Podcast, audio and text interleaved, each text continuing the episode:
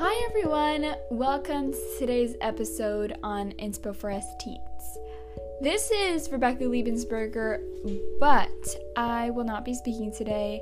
Yael Palti will, my really good friend, and I hope you guys take her message to heart. It's about self esteem, and it's something that is very important, and it's talked about a lot but the way that Yael gives it over really helps you understand the concept and really helps you kind of start getting those that brain working and starting to say, yeah, like maybe I should start thinking about that or start doing that because guys, we can always work on ourselves and always continue to do so. So I hope that you guys take her message to heart and here's Yael Palti.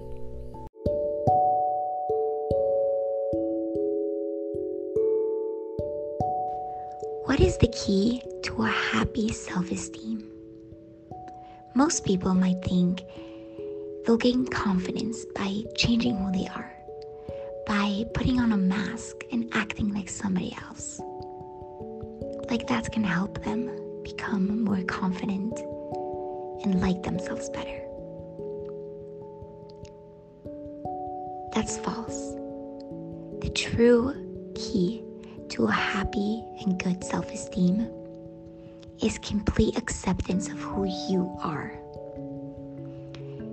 We normally accept the good things about ourselves, but we tend to fight the things we don't like. We try to destroy and hide the things we don't like about ourselves. When in reality, that's what makes us so unique. That's what makes us special besides for the fact that we're the only ones who notice them. We're the only ones who focus specifically more on the things we don't like about ourselves. Do you think someone noticed that you have an extra pimple today than you did yesterday? Nobody cares about your pimple. People care about you. But nobody notices the flaws that you notice. How do we accept ourselves, you may wonder? Get to know yourself. Stop hiding behind different personalities. Stop trying to hide the way you look. Stop trying to hide your so called flaws. You were made with such delicacy and care. Every part of you was made so thought out. Every single part of you was made for a reason, for a purpose. You are exactly the way you're supposed to be.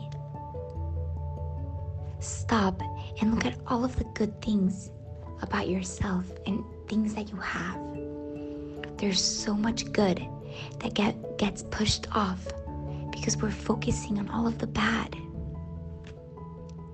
That is what lowers our self esteem instead of accepting who we are, who we truly are, we look up to all of these models, to all of these social media people, and we try to be like them.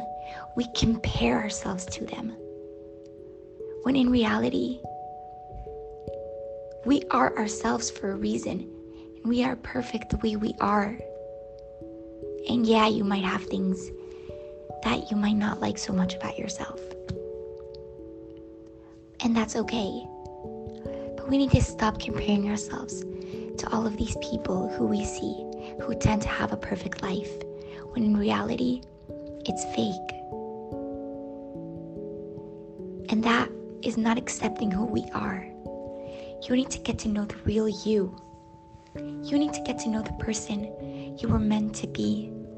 Because once you get to know yourself, once you truly get to know who you are, and you stop comparing yourself to all of these people and you stop putting a mask on, you will love yourself. Whatever I have is all that I need, and whatever I need is all that I have. You hold so much greatness. You are so special, and you have such a big purpose in this world. Confidence doesn't come from being perfect and always being right. Confidence comes from not fearing to be wrong. And that's something a lot of people struggle with. We think that we have to be perfect. We think that everything has to go right in order for us to be confident and in order for us to like ourselves and accept ourselves. But that's not true. We need to get to know ourselves. We need to fail. We need to see our strengths and we need to see our weaknesses and we need to accept our strengths and accept our weaknesses in order to gain confidence. And once you gain confidence, you are going to glow. You are going to achieve so much more because your low self esteem is blocking you from accomplishing all of the things that you're meant to accomplish. Once you el- eliminate that block from your life, you're going to strive. You're going to accomplish so much. Remember that you were made with a purpose in this world, and every part of you was made with so much care and delicacy. You are perfectly imperfect, and that's how you're supposed to be.